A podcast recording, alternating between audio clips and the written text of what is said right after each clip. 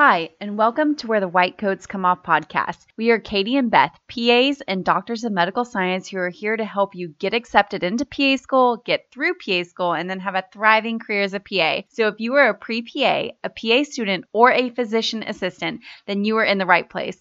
We are so happy you are here and so excited for your future. Before we get started, here's a few housekeeping items. First, we want to tell you about something we are doing that we have never done before and that we know is going to be so incredibly valuable to you. We have an application to acceptance course that shows you exactly how to create your most competitive application, and it's a game changer for helping you get into PA school. But here's what we are doing when you sign up for our application to acceptance course, we are going to go through every single piece with you every week. So not only do you get the course, but you get us every week to help you personally create your strongest CASPA application. We help you get your personal statement done and make sure it's epic, help create your strongest CASPA experience descriptions and everything in between so that you are ready to submit when CASPA opens. And not just submit, but submit with confidence in your most competitive application so you can land interviews. Let's get you into PA school. Sign up in the show notes. Now on to today's episode. So today I want to talk about PA school program preferences. So you might have noticed during your search on some websites, some PA programs state that they have preferences in their candidates. So this basically means that they give special consideration to prospective students who meet these certain criteria. Now you do not have to meet these criteria in order to apply. In fact, I would imagine that most students do not meet these criteria.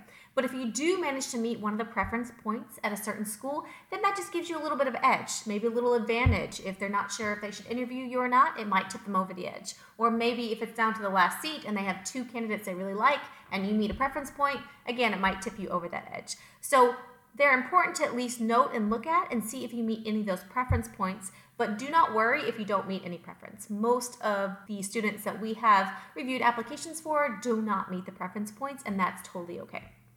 So, what do we mean by preferences? Well, it's really going to vary from school to school. So, for example, prior military service or veteran status is a big preference for a lot of schools. It's probably the most common one that we have seen. So, basically, that means if you have prior military service, if you are a veteran, then they give you preference points for that. Whether you're a medic or whether you're infantry, it really doesn't matter. Most people just give preference points for veteran status. So if you are a veteran, then it really, really behooves you to look into those programs that give preference points for veterans. Again, because it can kind of give you an edge and maybe get you over that hump and allow you to get an interview. Another area where schools show preferences is Sometimes, if you graduate from their undergrad, they will give you a courtesy interview at their PA program. They'll say, We have preferences, we give interviews to people who meet our requirements if they graduated from our undergrad. So, this is really going to help students who maybe they went to undergrad in a certain area, they have friends there, they really like it there, and they want to go to a PA school there at their school. Not only can you talk to the people, can you meet them face to face, etc., but you can also sometimes get preference points just from graduating from their undergrad. So it's really, really important to see if your school has a PA program, if they give preference points to people who graduated from undergrad there. And the reason schools do this is twofold. Onefold, is the fact that they know you. They know their program. They know the rigorous nature of anatomy. They can call your professors. You know, they understand what sort of education you got in undergrad. And two, it's a courtesy for people who have spent lots of time and money at their program as well. So make sure you check that out. Another preference we see sometimes is the state you live in. So sometimes PA programs will say, hey, we prefer people who live and work in North Carolina and so we're going to give preference points to them because we're North Carolina school and we want the providers to stay and work in North Carolina or in California or wherever it is. So make sure if you have any state residency, make sure to see if you meet any preference points that way. Some schools are a little bit more broad. For example, they'll say we have preference from people who come from rural areas or who live and work in Appalachia or something like that. So again, just make sure that you meet those preferences and if you do, really think about applying to that school.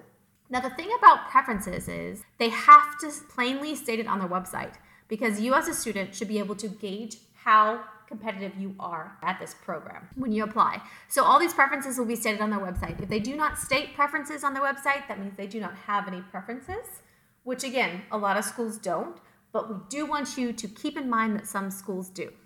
So, like we said before, you do not have to meet these preferences. You can meet all of them, you can meet none of them. Some schools have one, some schools have two, some have none. It doesn't matter. You can still apply to those programs, but if you're looking for a little edge and you might meet some of these preferences, then we really encourage you to apply to those programs because, again, those programs are going to match your background and match your experiences even better. So, I hope this cleared up all the confusion about what preferences are and how PA schools use them. Thank you for listening to another episode of Where the White Coats Come Off. Thank you for listening to Where the White Coats Come Off podcast. Before you go, we wanted to tell you about our Pacers monthly membership, just in case you haven't heard about it. In the Pacer membership, we have monthly intensives where we deep dive into a piece of your application or interview answers to make you a more competitive candidate. We also host guest speakers and have multiple shadowing opportunities every month with PAs in all kinds of specialties. This is such a fun way to network and an easy way to monthly become a stronger candidate. Sign up in the show notes. We are so excited for you and your future as a PA, and we'll catch you at the next episode.